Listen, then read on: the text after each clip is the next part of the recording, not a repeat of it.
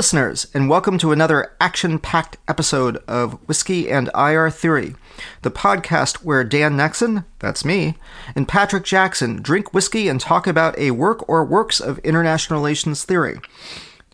Today's episode is uh, part one of A Relational Theory of World Politics by Yaqing Qin. If you've taken a look at the length of this podcast, you know it's an hour and a half. And yes, that's correct. It means that Patrick and I talked for a total of about three hours. So I think it's important that we take a moment with a heavy heart to remember the sacrifice made by the many glasses of whiskey that were consumed to bring you this episode. We will never forget you.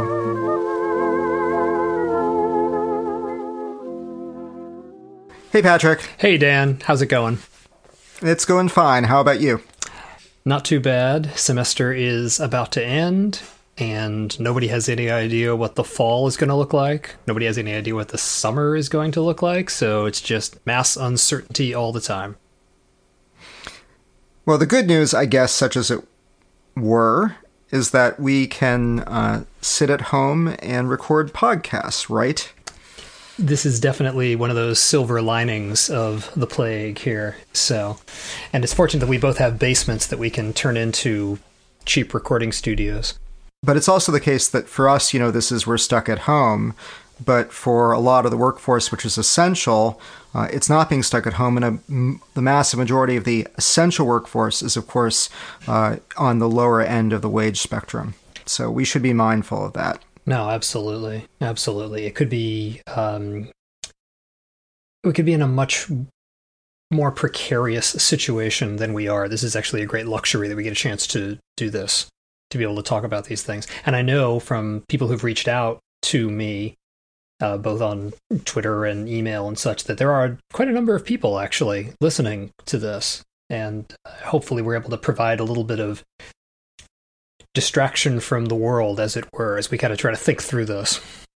Yeah, you know, it's part of me is shocked, part of me is excited, and a lot of me is dismayed that we're getting as many downloads and listens as we actually are. So, uh, you know, I don't know what that says about about uh, our field, but you know, here we are.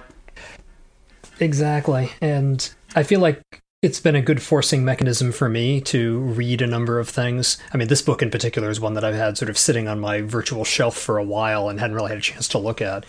But you know, this is a, a an author who I first encountered years ago when I was putting together a tenure file, and there was a Chinese article that I included in the file by by Qin, which the, almost the only thing in English in there were quotations from your and my 1999 article.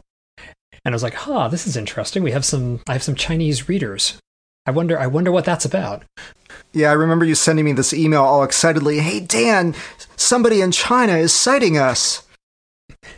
And then I had to go show it to one of my Chinese colleagues and make sure they were citing us not to say, look what a bunch of idiots these people are. So, but no, it turns out to be a, a much more uh, nuanced engagement, shall we say.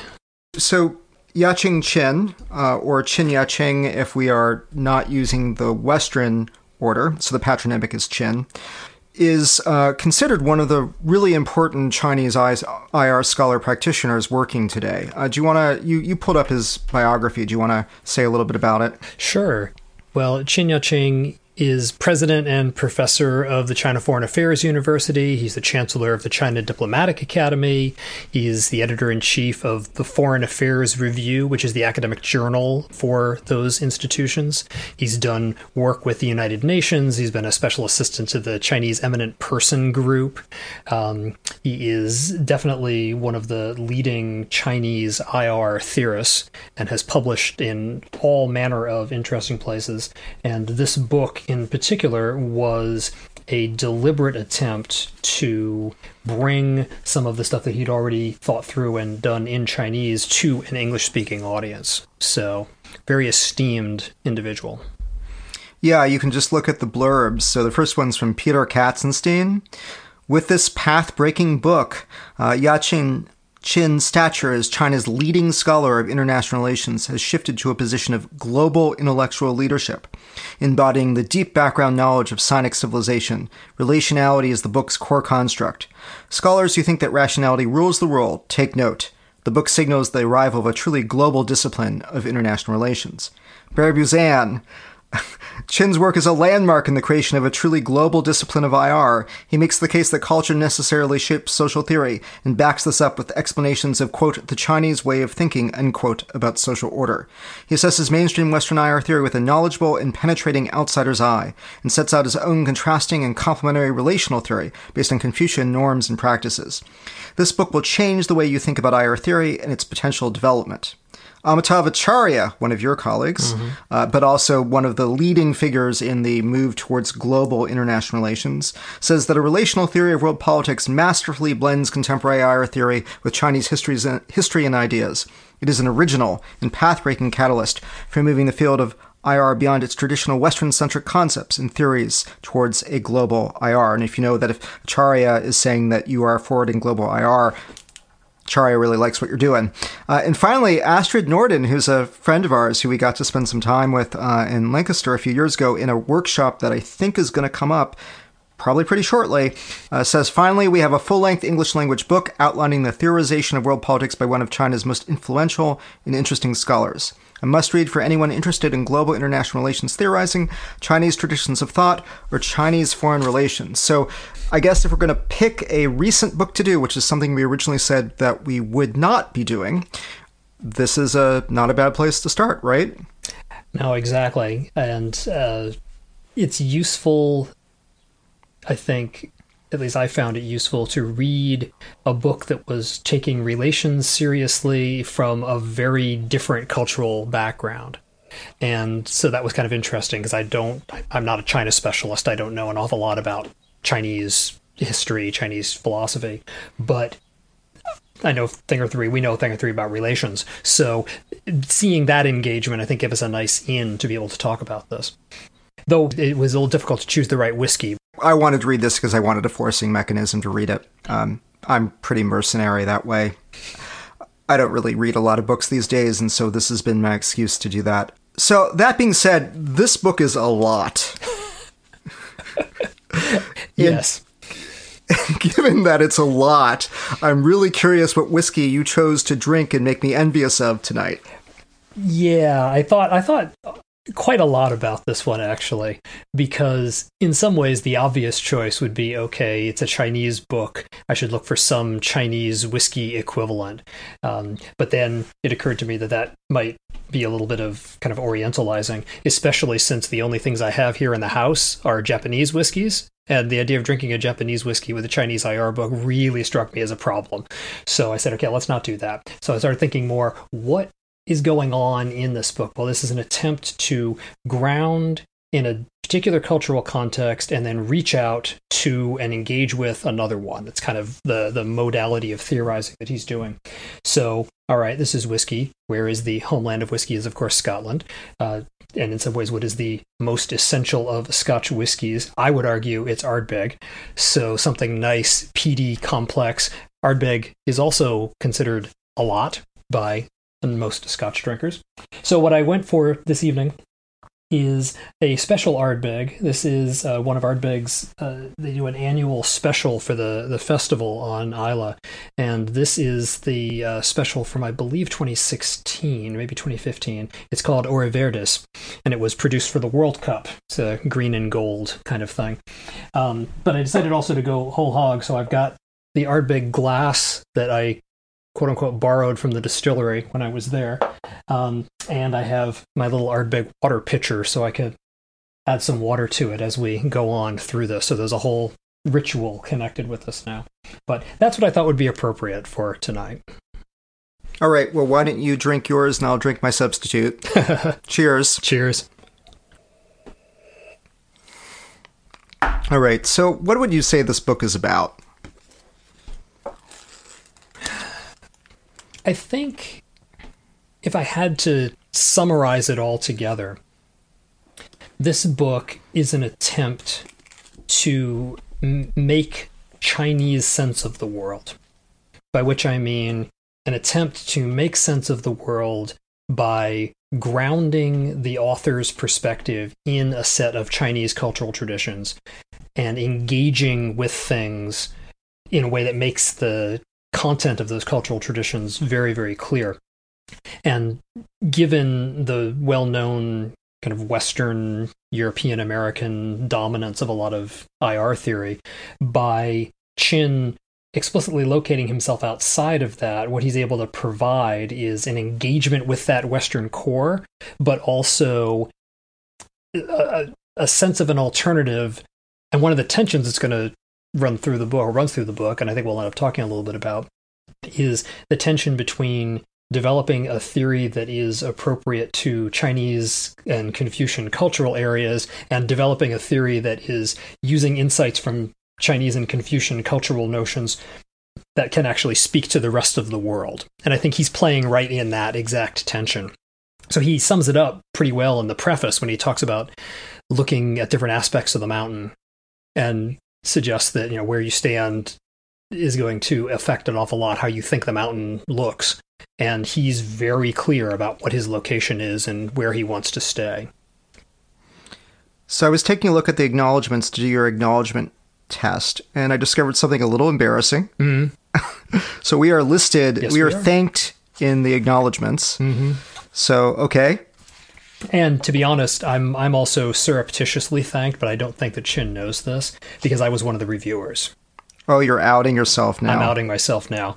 Uh, I was one of the reviewers at Cambridge, so He was reviewer two, the one who Qin hates. I'm not going to go that far. But uh, but I, I did read this in manuscript originally. So, um, you know, and uh, among the list are a bunch of are some luminaries of Chinese IR, some of whom I actually recognize, which means they must be pretty luminary-ish. There's Astrid is thanked, Lily Ling, which is a little sad to read, actually. Tim Dunne, Colin Wight. He's also at the outset uh, thanks Amitav Acharya, Barry Buzan, lots of other people. Um, David Blaney shows up. Peter Uh, Katzenstein. yeah, just, you know, kind of a lot of really important theorists, and then us. So, I, I'm, so I'm this happy really- to be in that company. That's great. so I- this I- is this is right. So when I say this is a lot, I mean this is a book of this is a theory book. It is definitely a work of IR theory. It's got ontology, it's got epistemology, it's got methodology, it's got uh, pages and pages of running engagement with other theorists and other schools. Right? Exactly, exactly. No, this is this is very much a detailed engagement. And again, I think it, it brings up that that ambiguity that I mentioned before of sometimes when you get theory that identifies itself as quote unquote non-Western theory, that sometimes the agenda seems to be let's talk about how theories based on Western notions don't apply to our part of the world. And Qin doesn't want to settle for that, but at the same time, he wants to say there are certain culturally distinctive things about his part of the world that require a different mode of theorizing. So there's an interesting tension that kind of runs through those. It's nice that the vehicle that he's chosen to express this is an engagement with mainstream dominant anglophone international relations theory which even those of us that don't actually know an awful lot about chinese thought well we know a little bit about ir theory that becomes the bridge that we can use to bring it over here. He certainly reads waltz and Keohane and members of the english school extraordinarily closely which i think is is is another commendable feature here. At the same time, to the extent that, say, somebody like Ikenberry's work aligns with a certain story about American foreign relations and about a, a- a story about kind of a, that aligns with a kind of a certain ideology uh, and a certain narrative about the U.S. and its place in the world and what the world ought to look like and the way that the U.S. fits into that. By that same token, this book to me seems to align with a certain Chinese official line. Uh, so issues about emphasizing cultural diversity, um, and uh, as you say, very thoughtful and nuanced, uh, but this kind of anti-universalist bent uh, and an association of Western thought as being an imposition, uh, for example, and so that's all kind of interesting. No, there's there's a complexity to the argument, which I think speaks to the intellectual integrity of the work. That it's not comfortable simply saying, no, no, no, the West is different. It is, but it also isn't. So he's playing around in the ambiguity of that peculiar, particularity universality uh, dichotomy in ways that I think makes it a really interesting and and uh, challenging sometimes challenging read.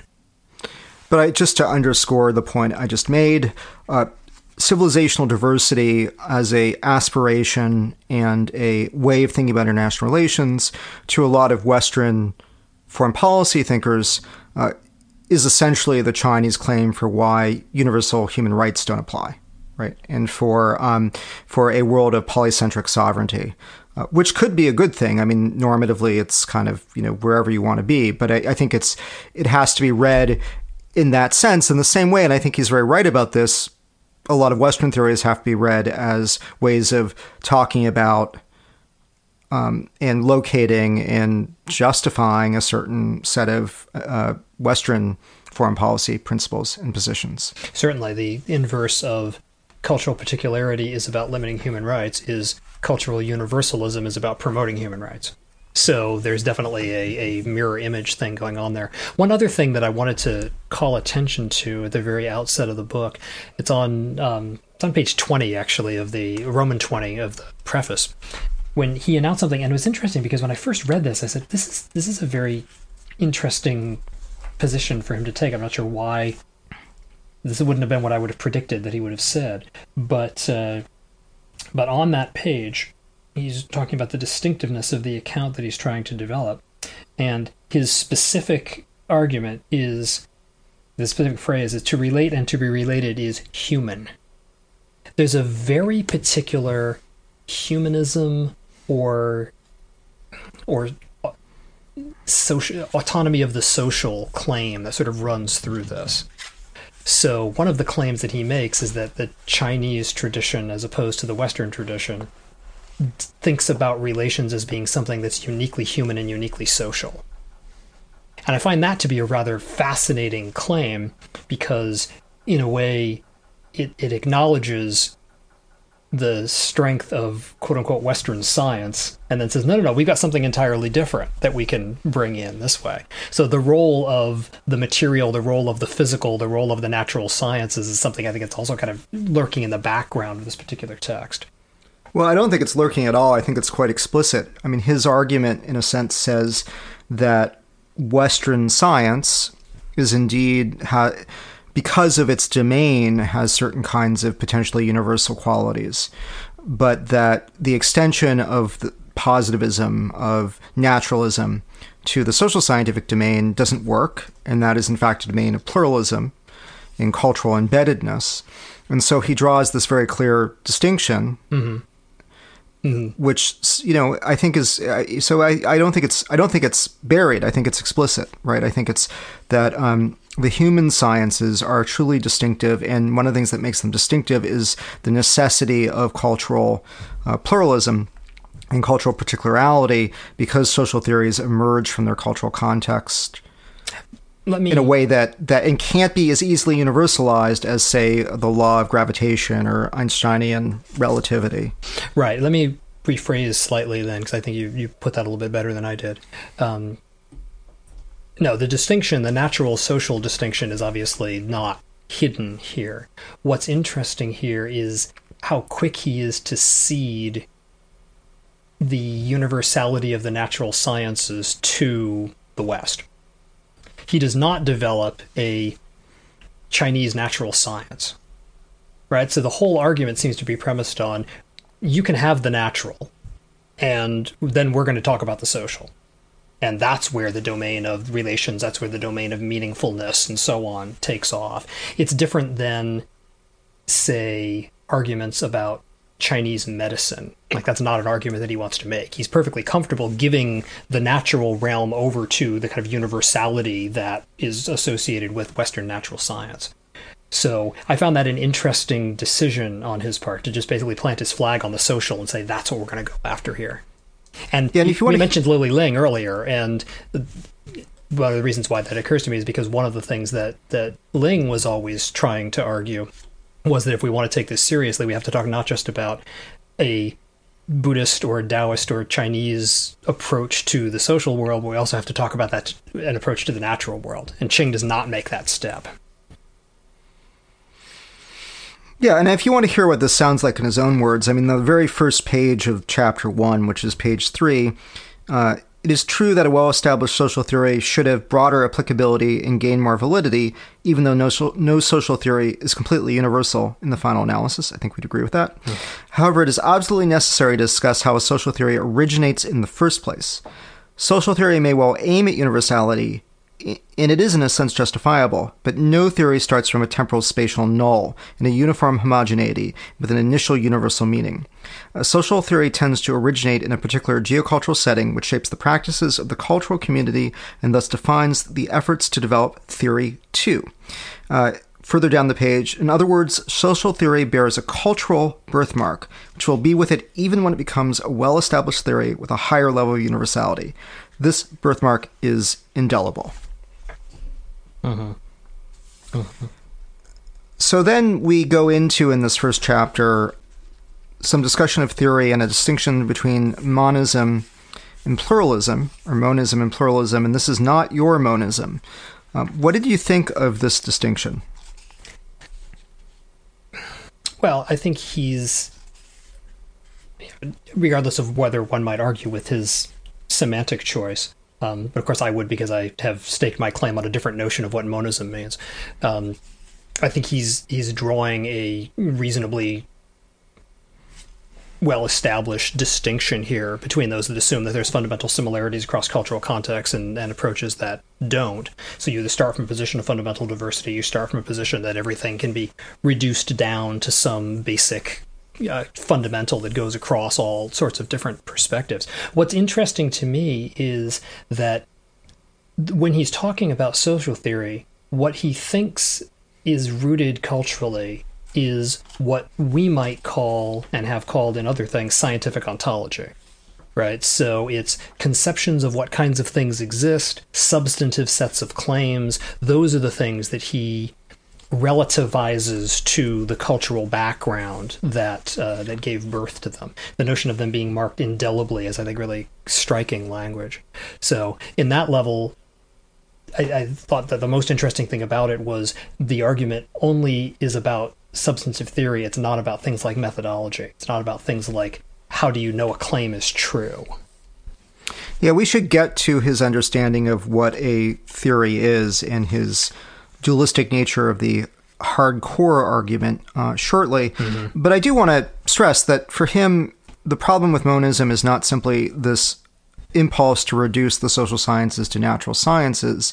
It's a kind of essentially a epistemological ontological imperialism, mm-hmm. right? So monism is both grounds for treating human sciences as like natural sciences when they are not, but it's also ground for saying there's only one way to do human sciences, and thus for excluding in the West a series of post-positivist or non-positivist theories, which is bad, and then also for excluding theories that might uh, appear out of, say, a Confucian or a quote-unquote Chinese cultural context. Um, and so there's this, it is this sort of danger of naive universalism, um, and that that applies across the theoretical and the um, political realm. And I think it's actually really interesting here because he definitely later on wants to, and you know, he's sort of in his discussions of how he takes up theories of practice, right, how they fit into his approach. It's very clear that he's part of the virtue of his argument as he sees it or as he articulates it, is that he's sort of consistent all the way down. So his theory about the production of knowledge is the same, is ontologically and foundationally essentially the same as his theory about uh, the how international politics works. Mm-hmm. Mm-hmm. Yeah. So then, yeah, you were. No, I was just saying, yeah. Go ahead. Um, and then the alternative to monism is pluralism, and this takes, and I think, you know, we don't have to, I think, run through the entire range of the argument here because I think it's fairly obvious from what we've just said. But I do think the interesting thing about his argument about pluralism, or the thing that's kind of notable, is that is this idea that he comes back up again later on, which is that cultural pluralism is good because it is out of cultural pluralism that we produce different kinds of scientific ontologies, which allows for theoretical innovation and for the possibility of revolutionary science Mm-hmm. Mm-hmm. in the social sciences. No, exactly. So- and I think what's what's interesting about that too, the discussion he has in that chapter about the English school, for instance, because certainly within an, a U.S. IR context, the way the debate, the sort of second great debate, is portrayed is as a methodological debate, and Qin is pretty adamant that this is not actually a methodological question, that this is a scientific ontology question. This is a, a theory question. And focusing on those things allows him to, in effect, argue that there's more distance between the English school and mainstream international relations theory, mainstream Anglophone international relations theory, especially US dominated, by not focusing on methodology at all. And the reason why I think this is relevant to the point you were just making about revolutionary science is of course, when you start getting into Kuhn's understanding of how scientific progress happens, the hard core of a paradigm isn't just about substantive claims. It's about methodological and epistemic claims about what makes a claim true. But Qin is dismissing methodology as the ground on which to differentiate these things. So the pluralism that he's interested in is a substantive pluralism rather than a methodological pluralism. Yeah, I don't think there's much else to say about chapter one. The most important additional things in here that have to do with the what he sees as the fundamental duality between dominant Western streams of thought, which are individualistic, externalist, uh, not terribly relational, substantialist. Uh, we'll probably have to define those terms soon. And then Chinese is the opposite. It starts with the human rather than nature, focusing on human heart mind rather than on things and matter. It never takes the natural world as a separate space and is never considered matter as what they should spend much time and energy studying. Chinese turn towards the inner self. All that sort of stuff. I mean, that's going to be that's going to run through the entire book, and it's going to be dealt with more comprehensively later. Um, but I will say that whenever I read these sweeping generalizations, I understand what they're doing, but I just have in my notes Western spiritualism. there is fairly complicated, right? There are various kinds of again spiritualist movements or strains of Greek thought. Um, for just to take two examples that I don't think fit that this mold very well. Yeah, my, my marginal notes were about uh, medieval mystics who don't seem to fit this at all. And there's you know traditions of, of Christianity that are very much non-individualistic. So no, it is a it's a broad brush generalization, but again, I think it's a broad brush generalization in defense of a point which I don't think we would agree with that there are different ways of making sense of the world.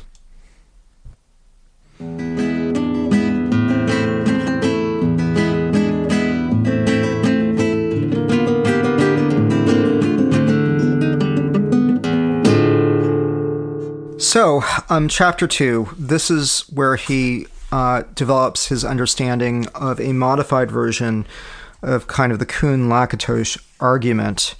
Uh, and I had a lot of trouble here, uh, just kind of following what he meant by metaphysical. It took a while to get to that. So, just very briefly, how would you summarize? Well, maybe we should back up, right? So, do you want to summarize his argument first, or do you want to summarize Kuhn and Lakatos? Do we want to bring Kuhn and Lakatos in when we talk about I, I think where be, his argument differs. I think it might be useful to summarize his argument first, and then talk a little bit about Kuhn and Lakatos, because he does he does use that word metaphysical, but he uses it in a very strange. Well, strange to my ears way. I couldn't quite figure out what he was doing for a while. Um, and then it occurred to me that the way he was using the notion of metaphysical hardcore was actually similar to the way it gets used in a lot of Anglophone IR theory. Let me explain what I mean.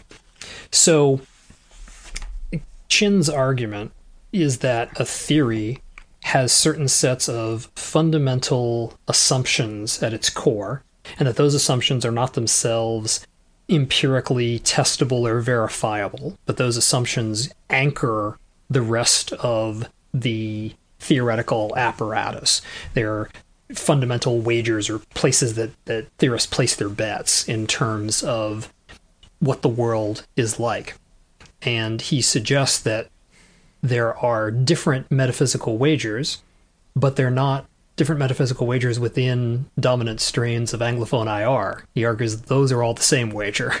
And the real difference is between those schools of Anglophone IR on the one hand and Chinese approaches on the other.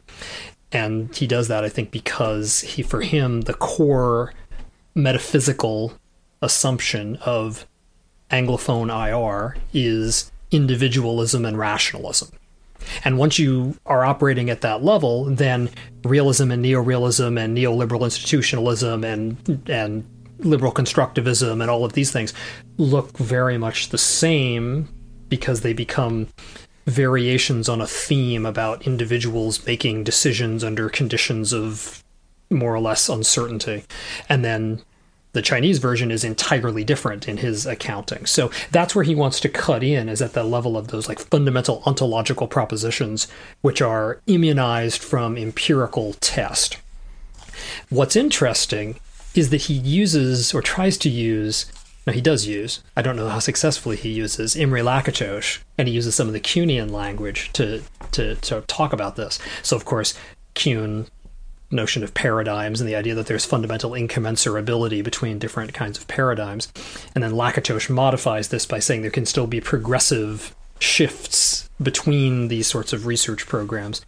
What's interesting about the way that Qin uses these terms as opposed to the way Lakatos and Kuhn use these terms is well, La- Kuhn anyway. Well, Kuhn because I know what you're going to say, right? But anyway, go.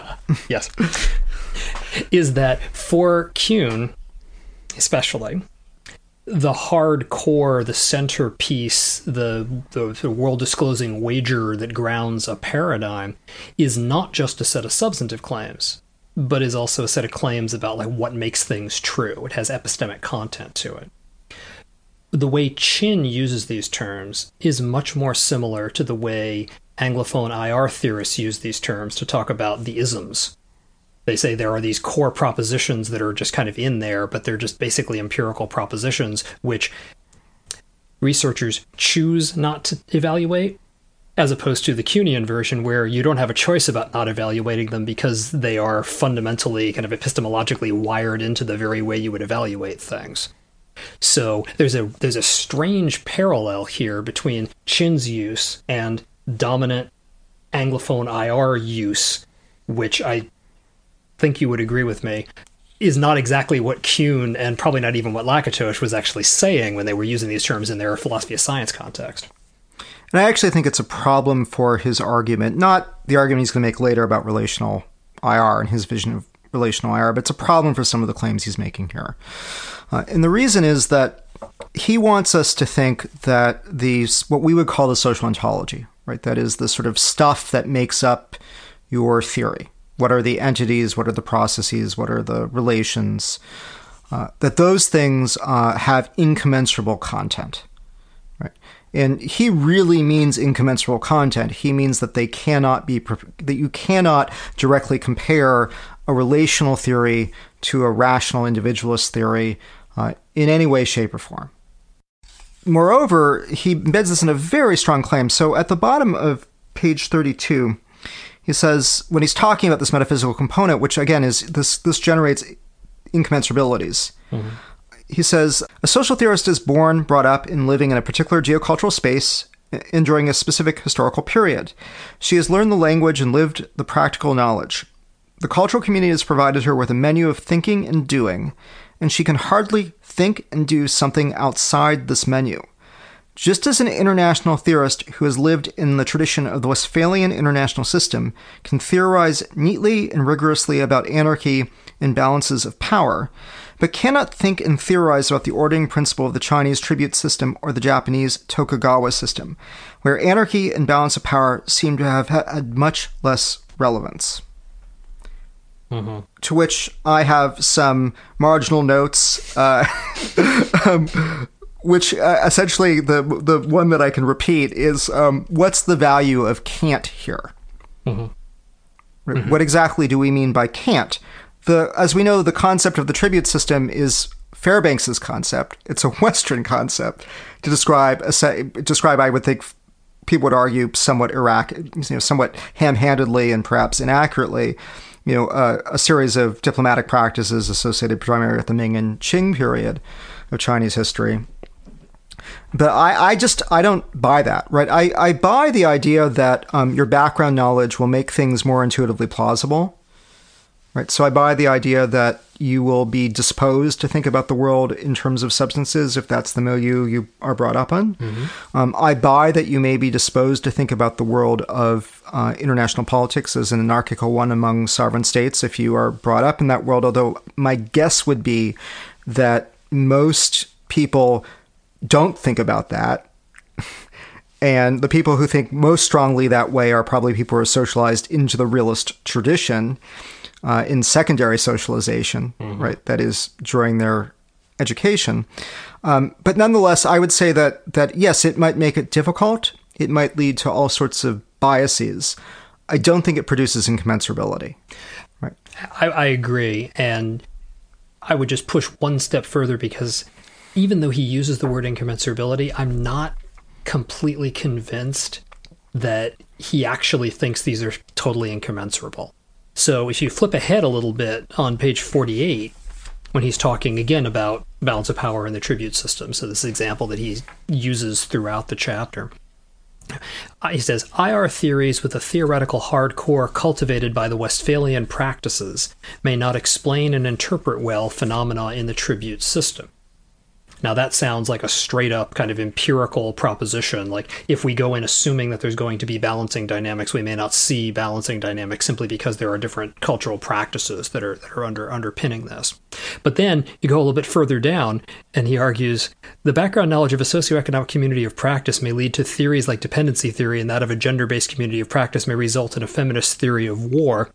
A theorist who is highly familiar with different international systems may provide a theory based on an in depth comparison Comparison's the key word here because if you can compare, they're not really incommensurable. Questioning many key concepts, such as the balance of power, which are familiar only in one international system, but alien to other international systems.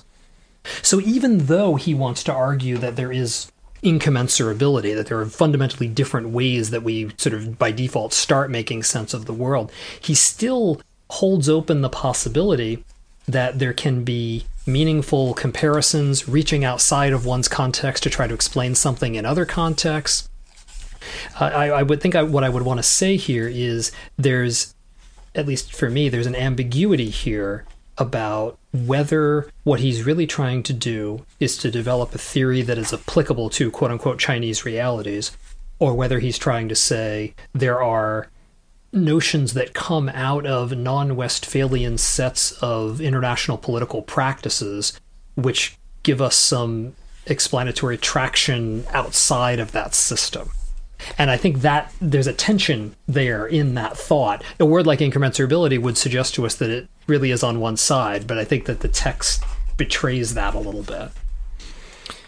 Yeah, I mean, we should be clear. To say that two theories are incommensurable, as you alluded to earlier, is to say that they cannot be directly tested against one another or directly evaluated against one another. So you have to reside to some second order criteria. Would be third order criteria? Be second order criteria. Second order criteria. Yeah, would be sec- so you have to you have to draw on some second order criteria, some external criteria, if you want to competitively evaluate them. Uh-huh. And famously in some of Kuhn's writings, and what really pissed a lot of people off, is that second order criteria was socially contingent, non rational, um, things like that. Mm-hmm. Um, reconstruction is an attempt to create a rational second order criteria that mimics the same kind of work, explanatory work that Kuhn is doing. Incommensurability is only really a big deal because of certain debates about the basis of scientific progress. Mm-hmm. Um, and if you're not really concerned with, say, what logical empiricists think constitutes progress, ultimately incommensurability isn't that interesting. Certainly not from an epistemic point of view, but it is interesting from kind of a cultural political point of view, which I think is more the term in which he's using the notion of incommensurability. And I think what that gives rise to is this question, which I don't think he successfully resolves in the text, of does the fact that a particular set of theoretical assumptions came out of a certain set of cultural practices mean that only those theories are applicable to those cultural practices? And I think that's the way that he wants to use the notion of incommensurability, which is why which is why it's not as clean as it would be in a straight up philosophy of science. These theories are not comparable with each other's sense. Well, that is interesting because I have the, the phrase strategic incommensurability written on one of my post it notes in the book mm. uh, later on. And this is, of course, the notion that uh, incommensurability is a rhetorical device deployed in a set of power relations. Uh, so in the in Galileo Courtier, the argument is that Galileo um, that Galileo was an unequal participant in debates about the Copernican system, and so his interlocutors demanded that he justify his embrace of the Copernican system on their terms. Right? So we just don't understand you. You have to explain what you're doing to us in a way we can understand it as a way of asserting power.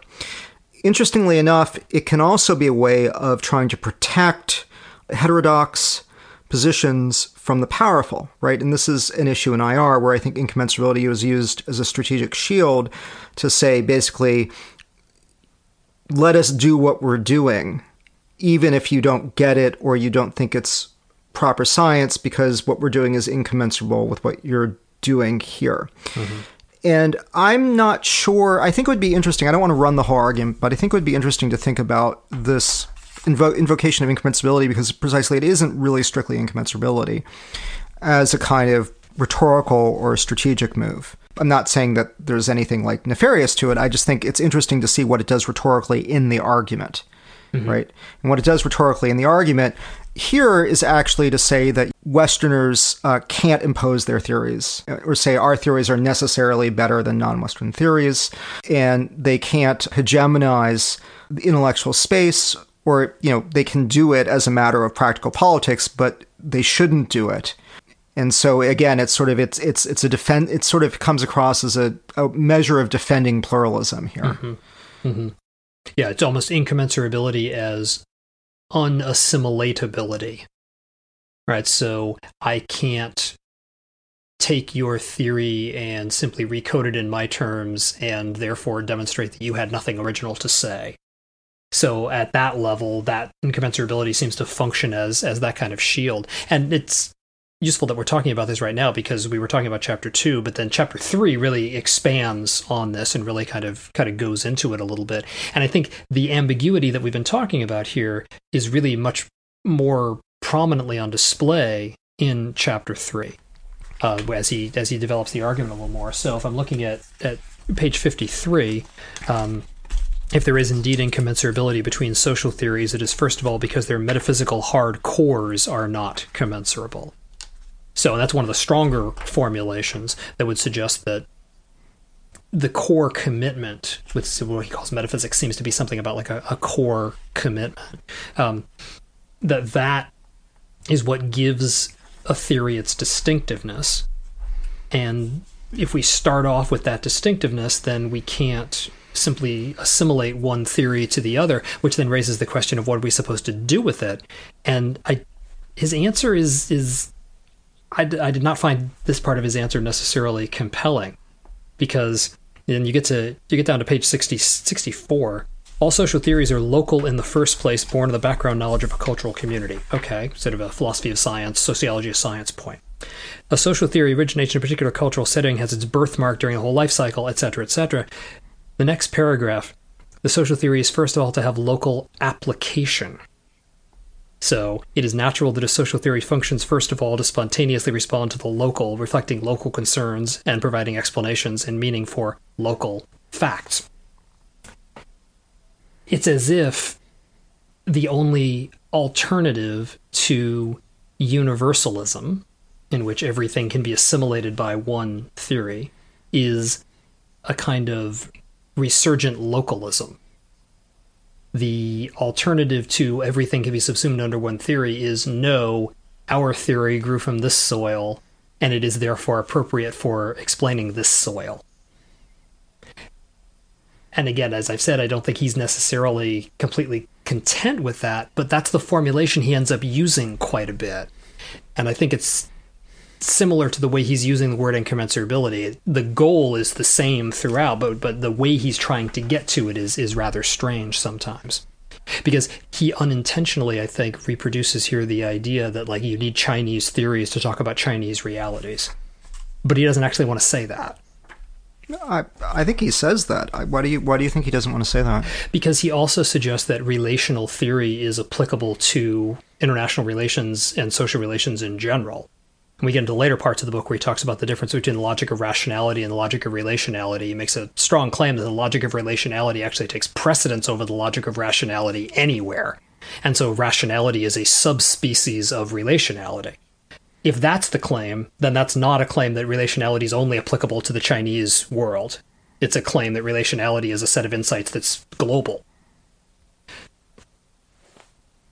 And so I yeah, think that okay. I, so so again I, I I I I'll say again I don't think he's entirely successful at this, but I think that's kind of the position he wants to stake out. Yeah, I mean another way of saying this is to say what you said you've been saying actually for a while, which is that he is trying to develop a fairly nuanced position. And trying to, and often that means that he's trying to balance competing implications of positions. And it's not surprising that that balance isn't always satisfying. Mm-hmm. Mm-hmm. So, you know, he wants to have civilizations be units, more or less, right? Cultural, like big communities of practice that have incommensurable content. But at the same time, he doesn't really want that incommensurable content to get us into like Huntington's world, mm-hmm. right? So mm-hmm. he doesn't want to argue that that the incommensurability of local background knowledge produces a value incommensurability where you can never have like cross dialogue.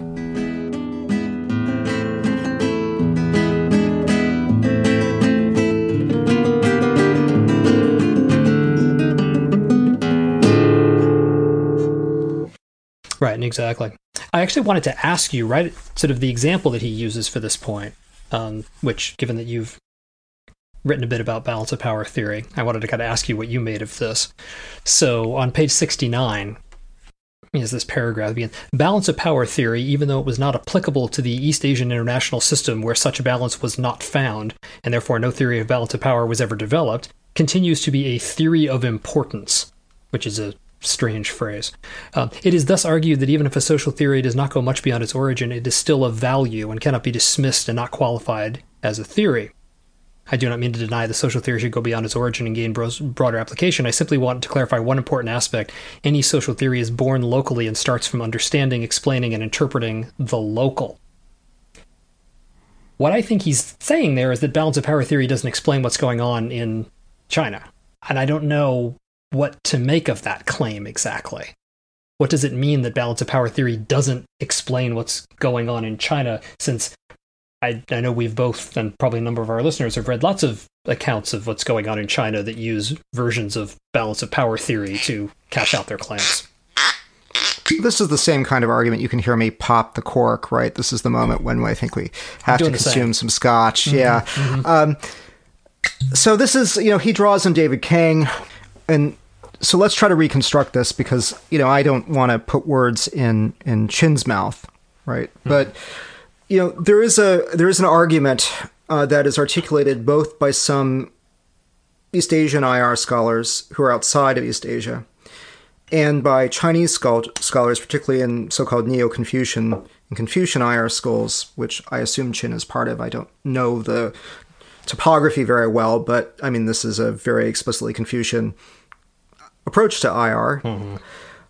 which basically says that East Asian history is a history of international hierarchy, what we would call hegemony, with China as the hegemonic power.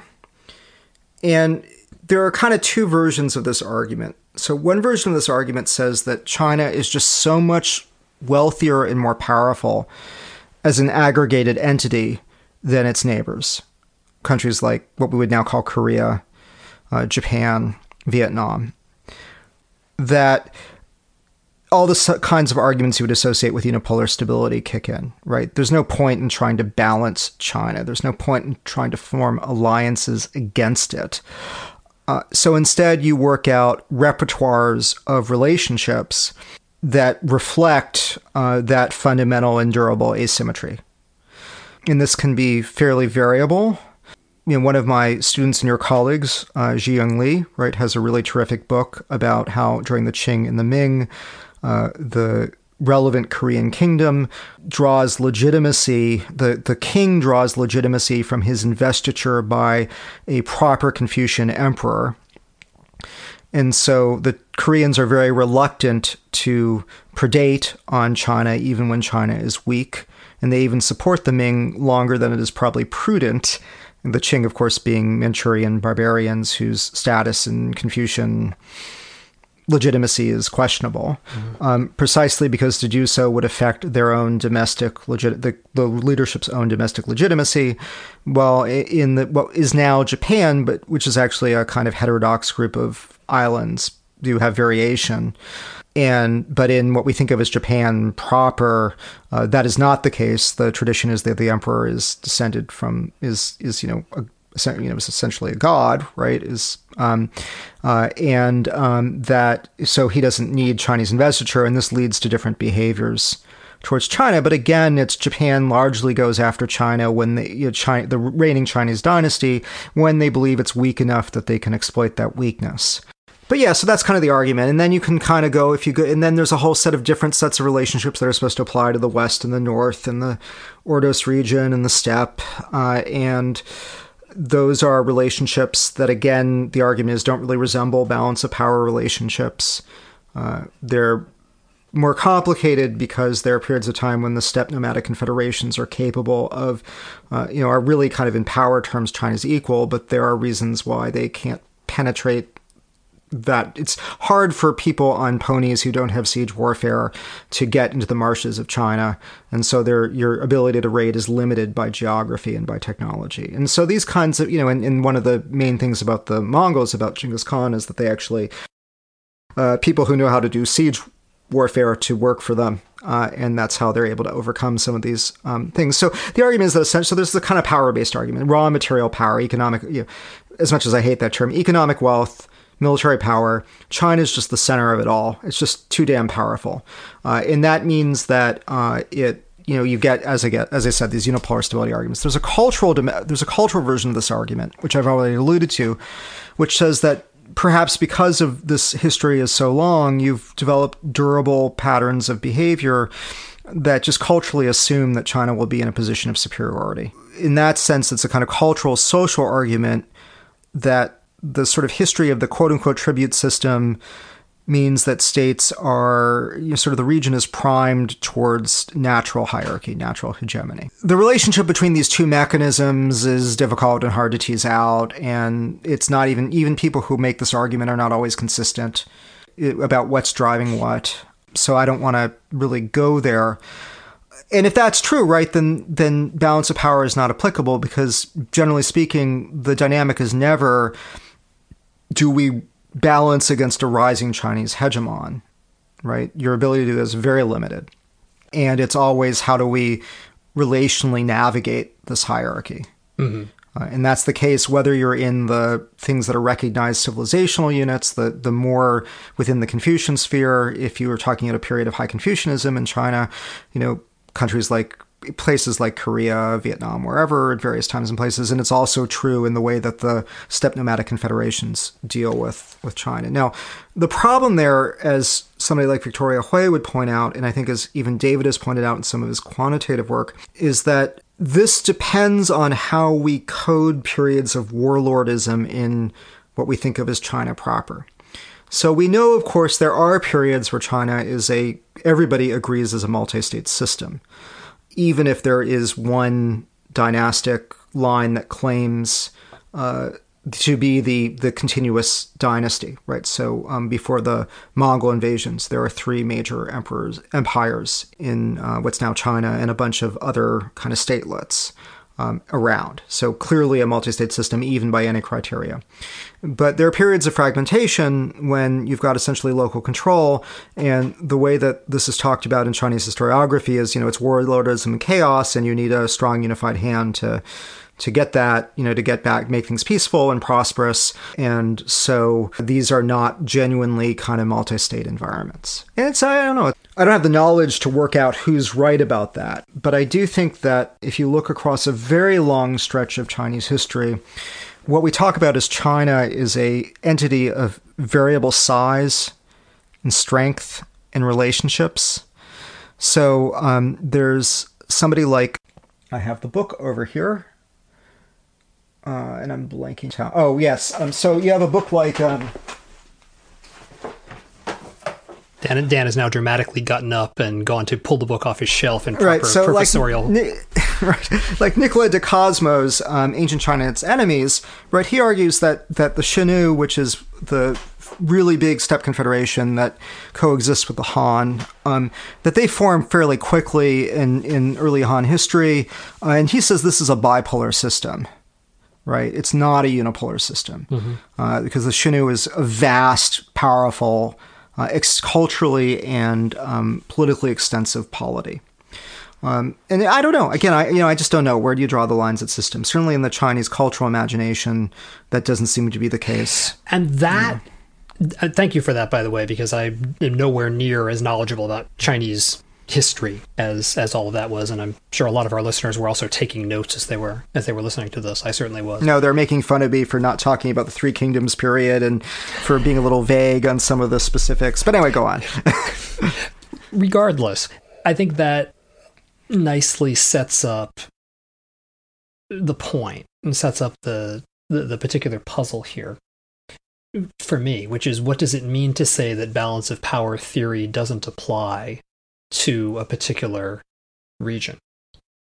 And I can think of two different things that that might mean. So, balance of power theory doesn't apply to this area might mean the mechanism of balancing among units of roughly comparable capacity does not empirically obtain in this region.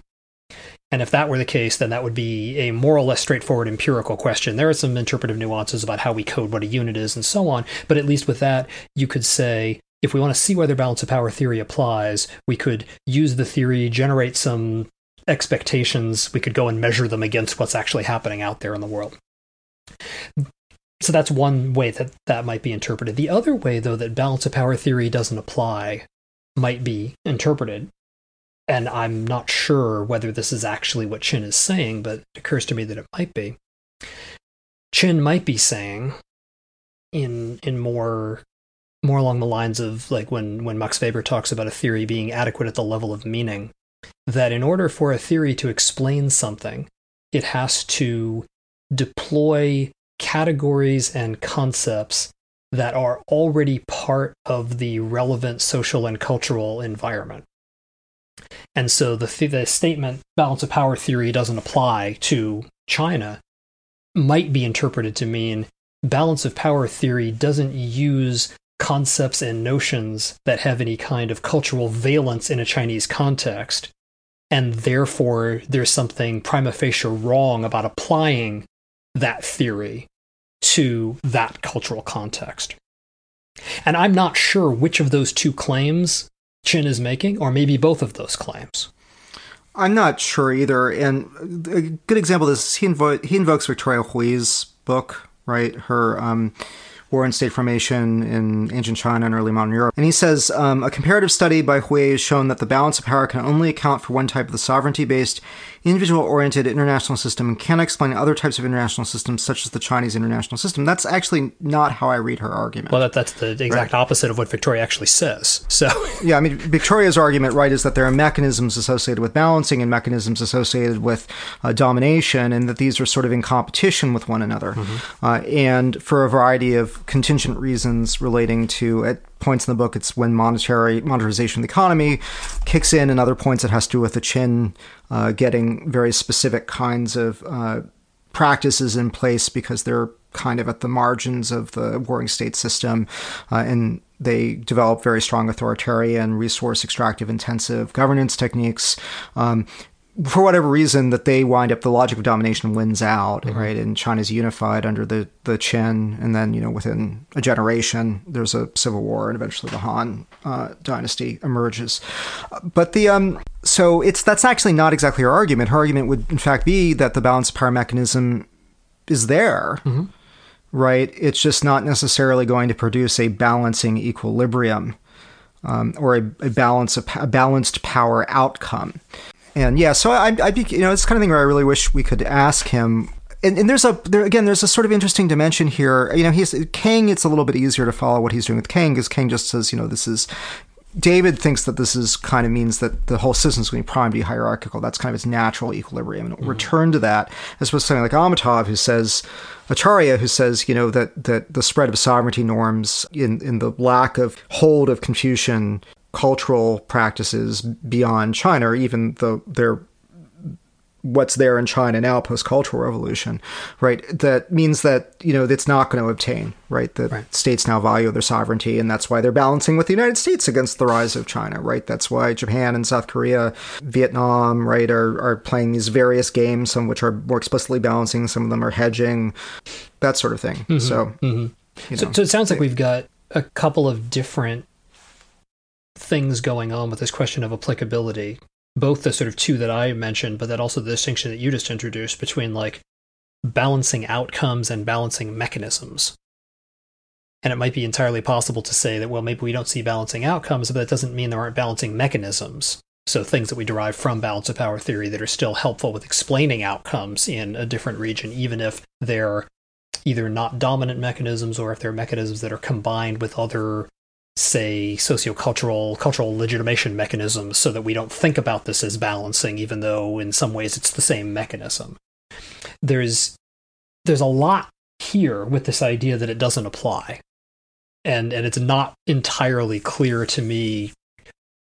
Well let me rephrase that. Let me back that sentence up a little bit. It's not entirely clear to me which of these claims he's making and i actually wonder if it doesn't matter which claim he's making. What matters is is the overall point he wants us to take from it, which is back to this point about what he calls cultural incommensurability, diversity, difference. It's all back to this cultural pluralism argument. That that's ultimately the the fundament that he wants us to take out of this. Right. And look, I mean, I 100% agree that a lot of the theories that we use and deploy come out of the, you know, essentially our observational inferences from European history. Mm-hmm no question whatsoever. Uh, and that does create biases and blind spots. And I think the whole debate about the stability of hierarchy and the sort of the second or third wave of hegemony debates, unipolarity in the 90s, helped to blow that open. So, I mean, in, in, in there, East Asia figures very strongly in some of those debates, the, the new hierarchy studies, as I've called them. So he's right he's right pragmatically that we made certain assumptions about the way the international systems operate, which may not hold across time and space. He's right that there's a lot of assumptions about behavior in the European context that are universalized, I think, incorrectly. And I think even within uh, sort of, I think this isn't just just a problem between Europe and East Asia, right? As these sort of nebulous regions that have thousands of years of history. I mean, I think it's also true across European history. Mm-hmm. Um, and I, you know, I don't know well enough. I, we should have brought somebody on for this podcast, but you know, there's like a point where he's talking about kind of, he's invoking some stuff that's that's that's some aphorisms from the Tang period, and you know, culturally speaking, the Tang are pretty different, mm-hmm. right, than the the Confucian revivalism that follows in the Song Dynasty and stuff like that. So I, I had this moments where I was kind of like, yeah, you know, is this, you know, there's more diversity in you know the, the, the, sort of the Amartya Sen position, right? That there's diverse traditions everywhere, and some of them, uh, you know, which is not to say that there aren't powerful cultural differences and all that stuff. I totally buy that, mm-hmm. right? I mean, neither of us are, are. So anyway, the the main point I just want to make is that I think he's right about a lot, and what we're arguing about is sort of what that means for some of the meta theory he's using. Yes. Um, not whether or not he's right that we improperly universalized this experience everywhere. Right. Oh no, that, that I, th- I think he's absolutely right about that. And the the main thread of the argument that runs through the first four chapters that, to the extent that you can say that there's a metaphysical, hardcore ontological commitment that runs through Anglophone IR, that it's individualist rationalism. I mean, I buy that I've made that argument on several occasions. So have you. Like, I don't. I, I, think that's actually correct that he that he's right about that. So no, we are talking here definitely about the kinds of implications of the the way that he's making these particular claims. So. I do want to footnote, and I think we should talk a little bit about chapter 4 before mm-hmm. we move on. Um, because we haven't even gotten there, really, right? You just invoked it for the first time. But what I want to say is that he's also right, I think, that if um, Western IR scholars had paid more attention to non Western IR scholars and non Western scholarship, some of these mistakes probably wouldn't have happened. We wouldn't talk about the 90s blowing open the hierarchy debate or the early 2000s blowing open the hierarchy debate. Mm-hmm. So that is an argument in defense of pluralism yes. of various sorts, including pluralism, uh, including global IR.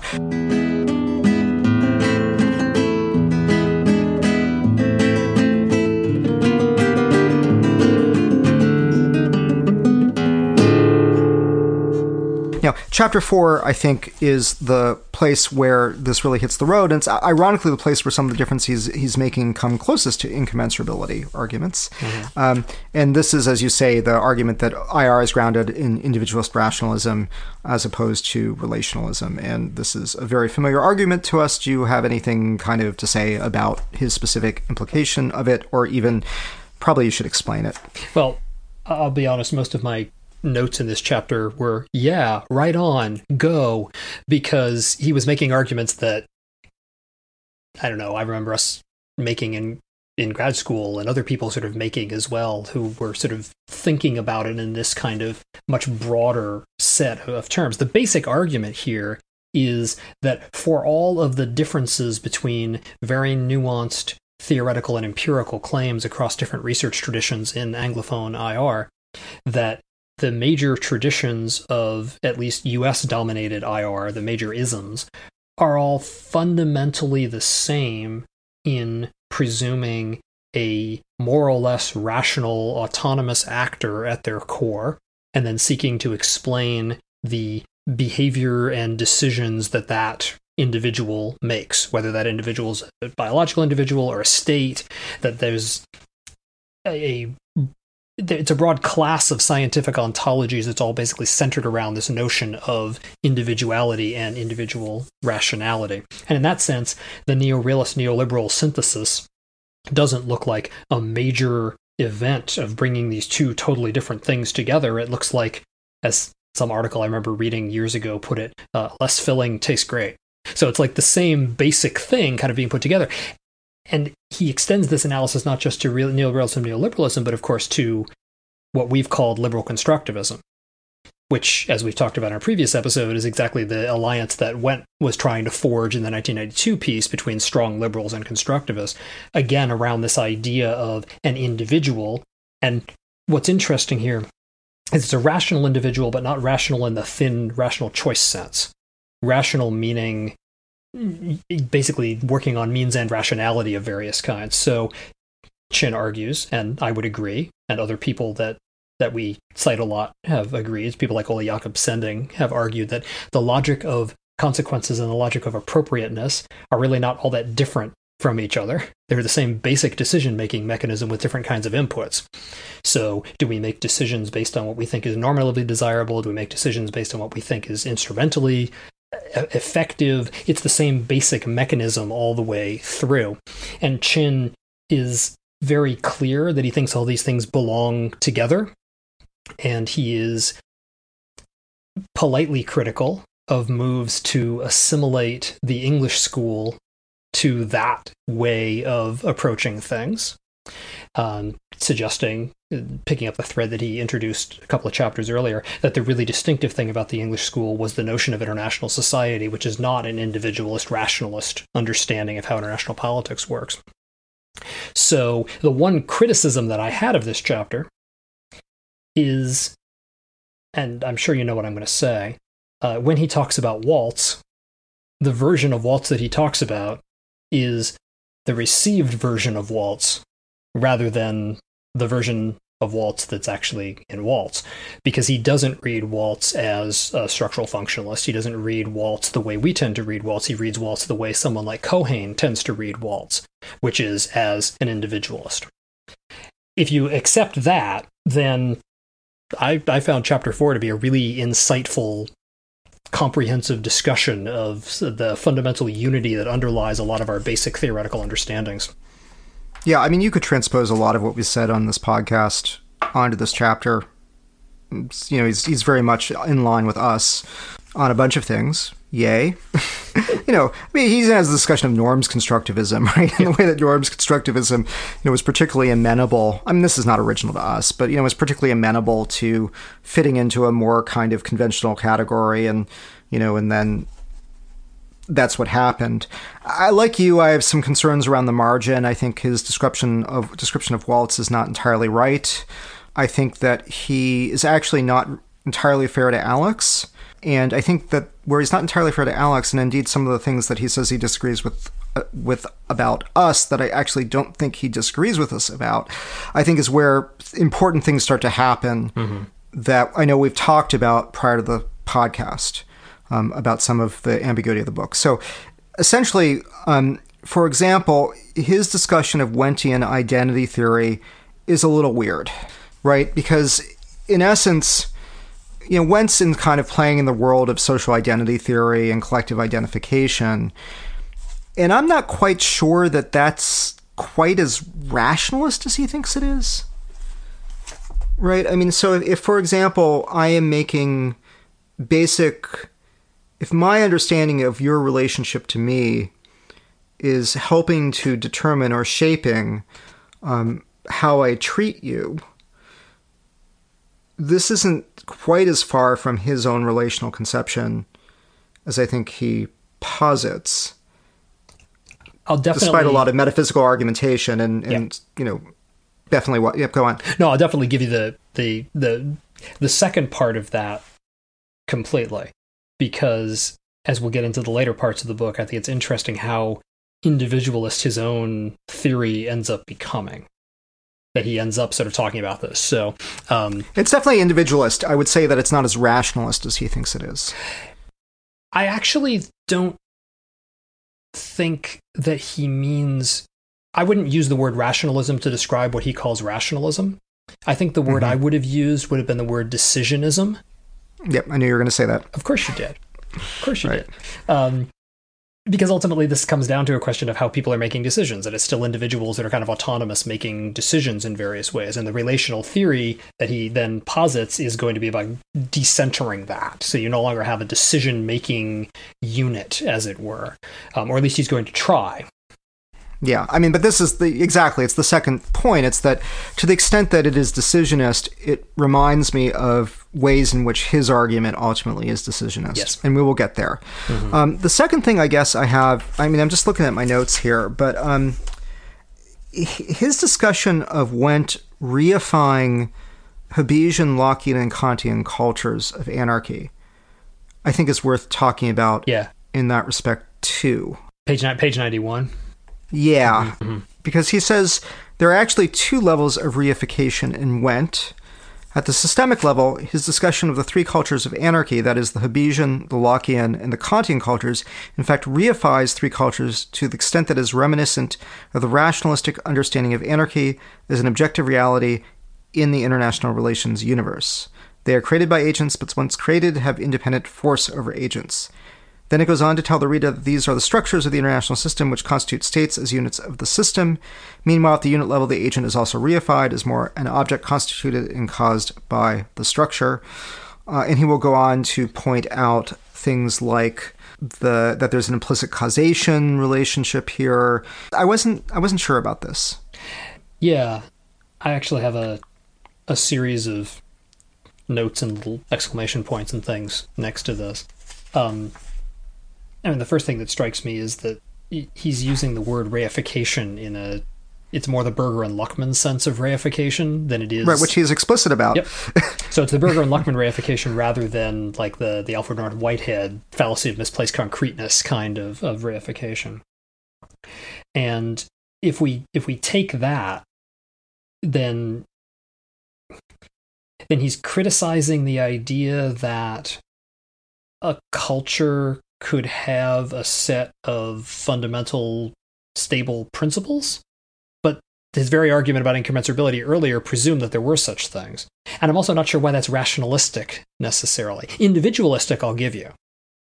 That it's the individual confronting a certain kind of environment that appears to be already settled. And if you wanted to say, okay, the problem is that these three cultures of anarchy are presented in the theory as if they were parametric environmental factors, when what they actually are is continually in process and being produced and reproduced. But that's not the argument that he makes. So I'm not quite sure what the problem of reification is that he's pointing to here. And I think this will come up again, so let's move on because I think we're going to hit a couple of places where it will come up and it will be clearer what I think is going on here. Okay. And I think I know what you think is going on here. Okay. Um, so he has some really smart things to say about norms constructivism. You're right. He's really good on this idea that the English school could be assimilated. Mm-hmm. Um, I think that what was actually kind of neat for me reading this, even though he doesn't belabor the point, is the degree which Wendt's whole Hobbesian, Lockean, and Kantian international cultures is really, he's right, it's really Occidentalist. Mm-hmm. It's really Western centric. These are all liberal understandings of internet. These are all liberals, right? Mm-hmm. They're different forms of liberalism. And the so the types of international societies we can have or international cultures we have are understood in very culturally specific terms. And one of the things that I think that's always fun uh, for me about reading, and it's sometimes embarrassing for me about reading works that are very engaged in global IR theorization, is people who, and this is where the background stuff, knowledge stuff matters, right? Things you don't even think about right. as being necessarily oh, you're just like, oh, right, of course, duh. and the way that sort of um, it takes sometimes outside perspectives to denaturalize certain things. It's, you know, I, as I focus on, you know, it, it's just, yeah, it's just obvious, right? I mean, anyway, uh, it's uh, frighteningly obvious. Mm-hmm. Okay, this is where he really winds down this argument. It's the end of part one where he says, you know, look, um, all of these theories were inevitably going to merge which I think is a strong claim. okay, this is where where we do have an issue. This is of course all oriented around the three paradigms with some discussion of what we might think of as the broader constructionist or constructivist universe, practice theory, right. relationalism, feminist theory, Cox, although calling that constructivist is really thorny. really thorny. Oh my god, so thorny. I can't believe I said that. Anyway, but this is a three paradigms argument, and the paradigms he's talking about haven't really looked that way for a while. Right. So there are no neoliberal institutionalists running around anymore, right? There are just people doing liberal IPE, where, yes, there are assumptions that are individualist and rationalist that run through a lot of that literature, not some of the heterodox versions of it, but you know the OEP model versions and things like that. And there's just not a lot of thought about whether we're realists or not. It's just it's not relevant. And the realists, I think, do have you know they haven't really merged. There has not been a synthesis, right? There's only been a synthesis. There's only been a synthesis in the sense that that if he's right that it's all individualist rationalism, then it all wound up being individualist rationalism. But you don't need a synthesis for that. It's just the way things are, right? right? So it's a little bit i think it's a little bit overdrawn and it feels the discussion sometimes feels a bit dated but it's a really good discussion mm-hmm. Mm-hmm. it would be a discussion that i would definitely recommend to a phd student studying for comps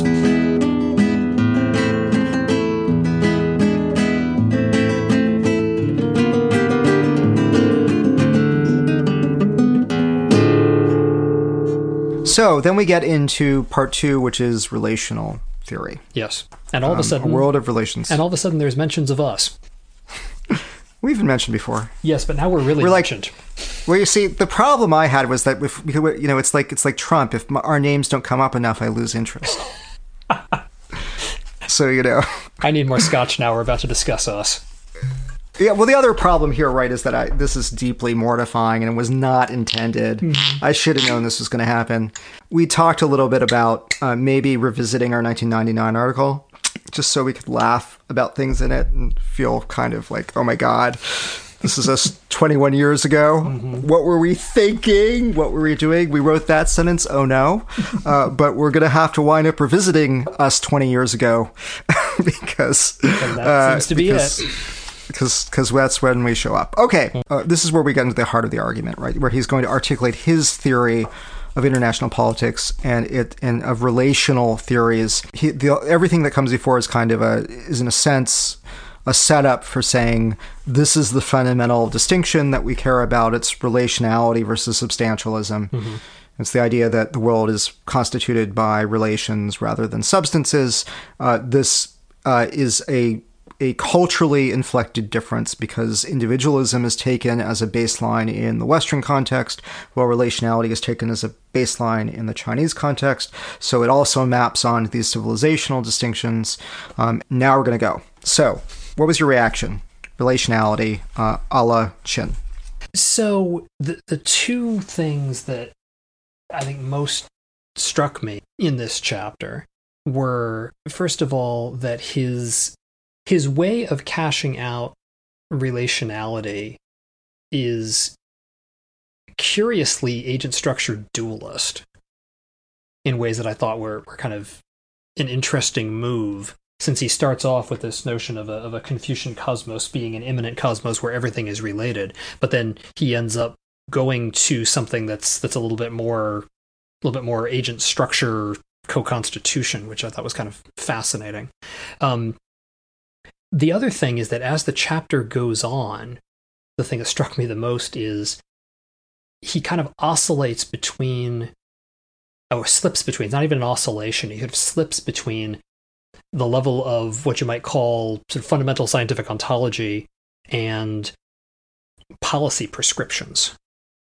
So there's a way that the relationality of the world lends itself to a certain kind of relational practice in the world as kind of a logical consequence of the ontology. Let me put this a little bit differently. The thing that was almost completely absent in this chapter for me was a clear sense of what a postulate like relationality explains. There's a way in which the chapter often turns into a kind of description on relational in relational terms of of things, establishing that there's a fundamental relationality and sort of work in, in in basic ontology. What there isn't is like in nowhere does he say assuming that there are relations allows us to make sense out of the certain the following certain kinds of phenomenon. There's no explanatory moment in that sense. So there's a there's it, it was it was a little disconcerting. I found and not the, the substance of the claims I thought were, were perfectly reasonable. It's like, okay, so we're talking about relations and the, the way that the way that these things are related to each other and the critique of substantialism, okay.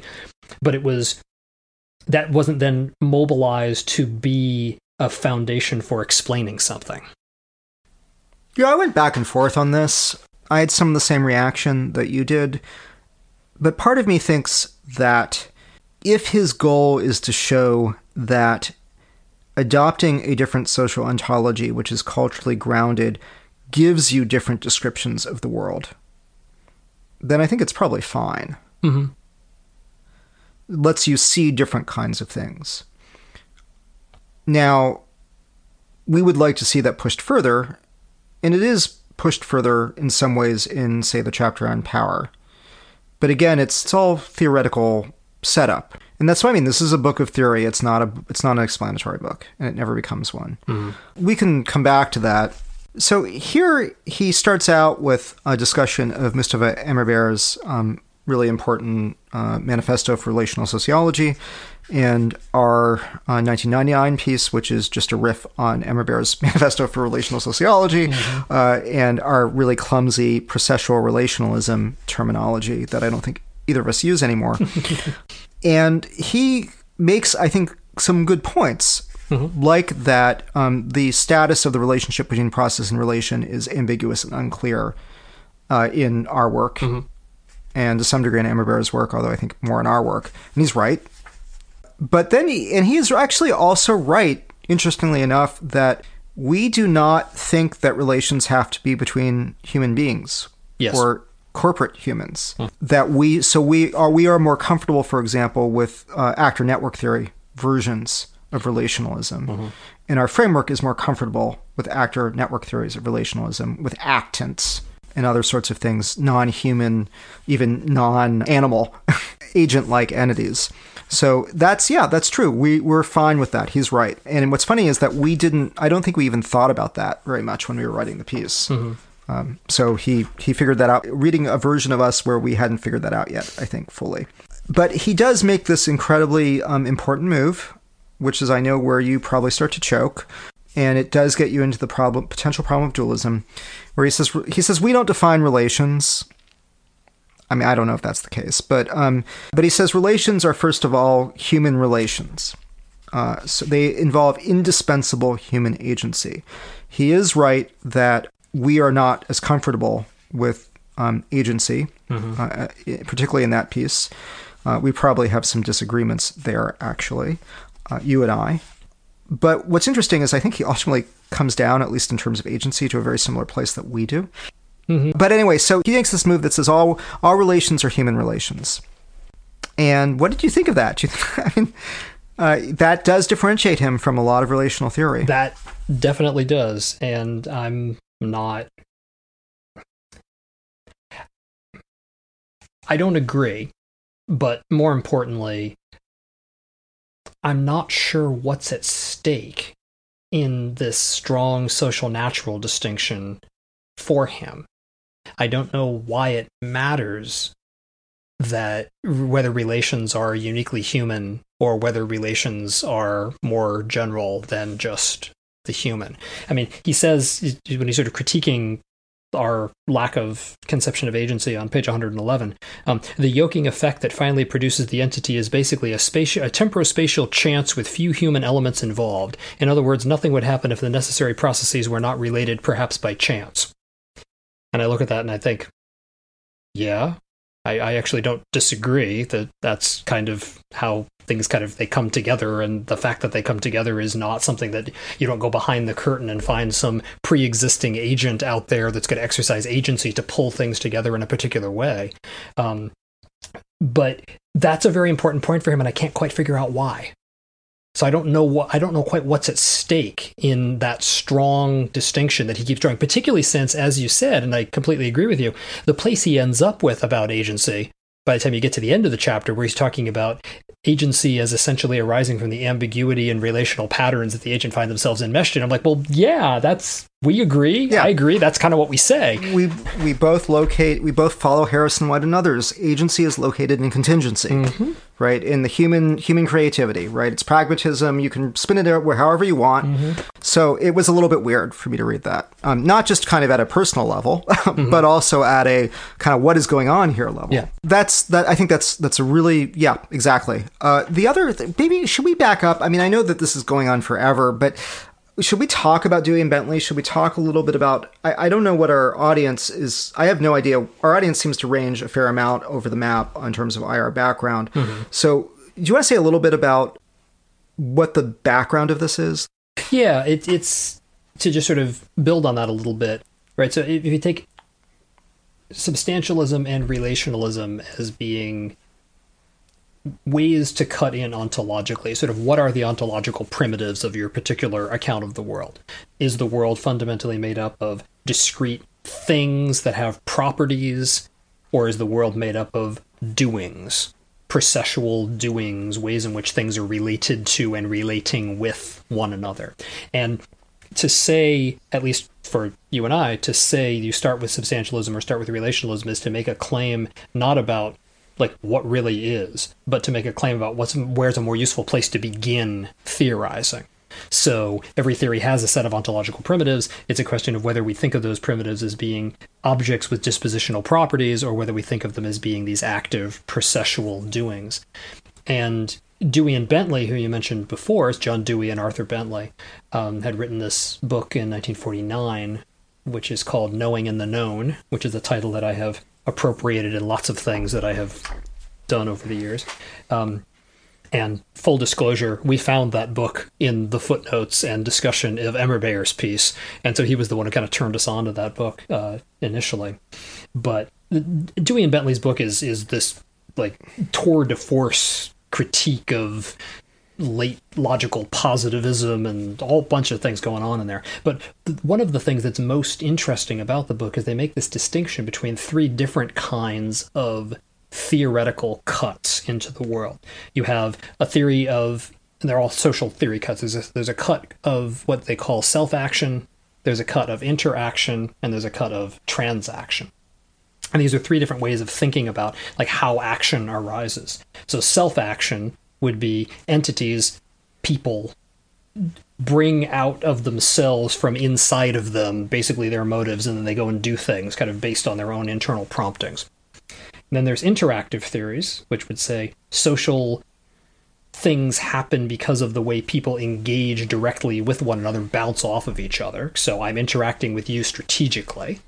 And then there's transactions, which is to say you don't start with the existence of independent individuals interacting with each other. You start with interactions and talk about how the individuals emerge in the course of the interaction with one another and for them, this is a you know, continuum from substantialist up to relational.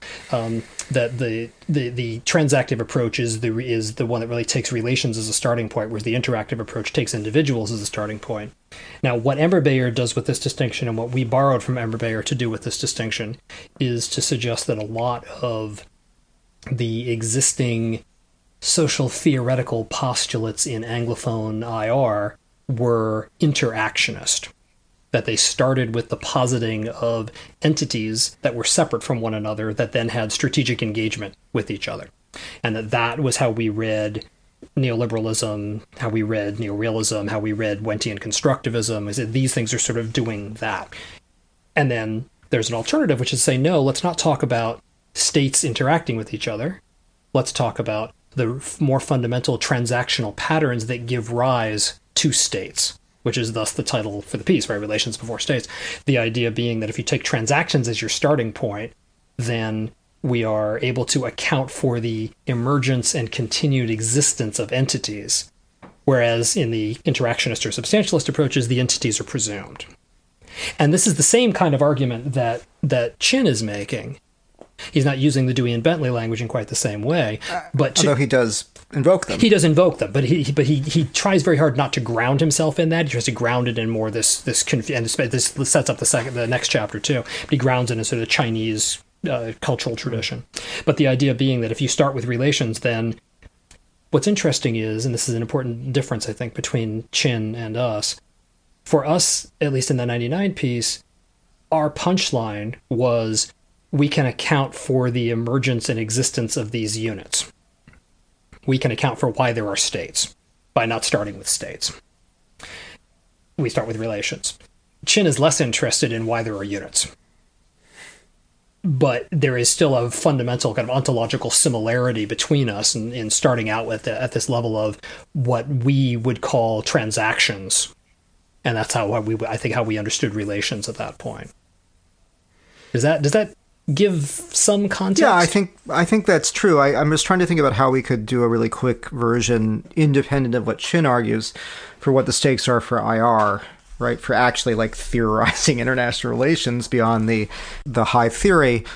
To do that, I might kind of give a weaker version of relationalism, which is I think what I do in practice now. Mm. Either I'm adopting self-consciously relational theoretical positions like work I've done on field theory, for example. But more particularly what it's done to is that I kind of when I want to explain what's happening, I kind of start with relational phenomena. And so it's it's a little bit more pragmatic and less dogmatic than we were.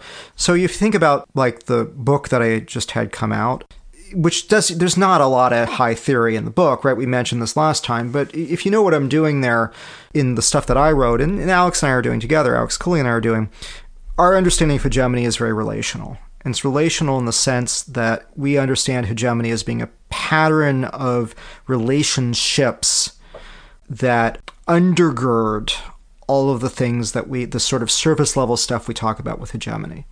And so we're very concerned with kind of the, the network infrastructure of American hegemony uh, and the way that operates. And why that's so important and why you know now the Trump administration, which doesn't seem to view that as important, doesn't think that does any work, are you missing the way in which that's a crucial power resource, for example. We also kind of relational when we talk about thinking about the international system as an eco as a sort of an ecosystem in which as actors relate to one another, they transform as relations with one another and create kind of niches and channel one another's activities, right? And so we use that metaphor to talk about what's happening as China is entering the international system as an international goods provider in a really ramped up way. And it's actually interfacing with a system that has niches, places of sparsity, places of density, um, as it builds its alternative infrastructure. And so that's shaping how it does so for example. Um, so that's a much weaker form of relationalism, but it means you look at different kinds of things. So the payoff for me in all this work I've done in hegemony, whether it's there or elsewhere, is to is to really say, look, we need to focus on the kind of meso level processes of hegemony, and the way that those are really essential to the management and maintenance of hegemony, which puts me in a place that, frankly, is very similar. Um, although I'm using different analytics to some of the things that that Qin is going to argue later. Mm-hmm. So and you know, and then you have sort of in the harder core network analysis, you have you know you have people using network positionality or network structural features to explain behavior. Or you know, I mean, I guess the basic way is the my work has always conceptualized the the the structure of international relations and the entities that make up international relations in terms of network characteristics, right? In terms of essentially diagrams of where the nodes and the relationships in those nodes are. Mm-hmm. Uh, so it does give you certain kinds of perspectives on things and it does make a difference. It does draw your eye to different kinds of things and it produces certain different kinds of theoretical mechanisms. So yeah i mean i think that's that should be enough right? Mm-hmm. that's a i think so. I think so. Okay.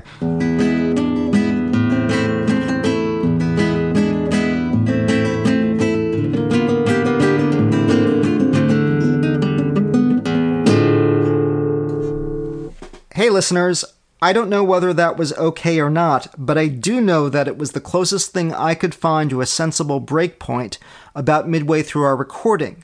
I should have part two up in relatively short order. Our guitar music was provided by Lyra Gemelnexen. If you like what we do here, be sure to leave us a favorable rating or a positive review at whatever service you use to listen to this podcast. Until next time, take good care of yourself Wash your hands, practice appropriate social distancing. Remember, we care about each and every one of you.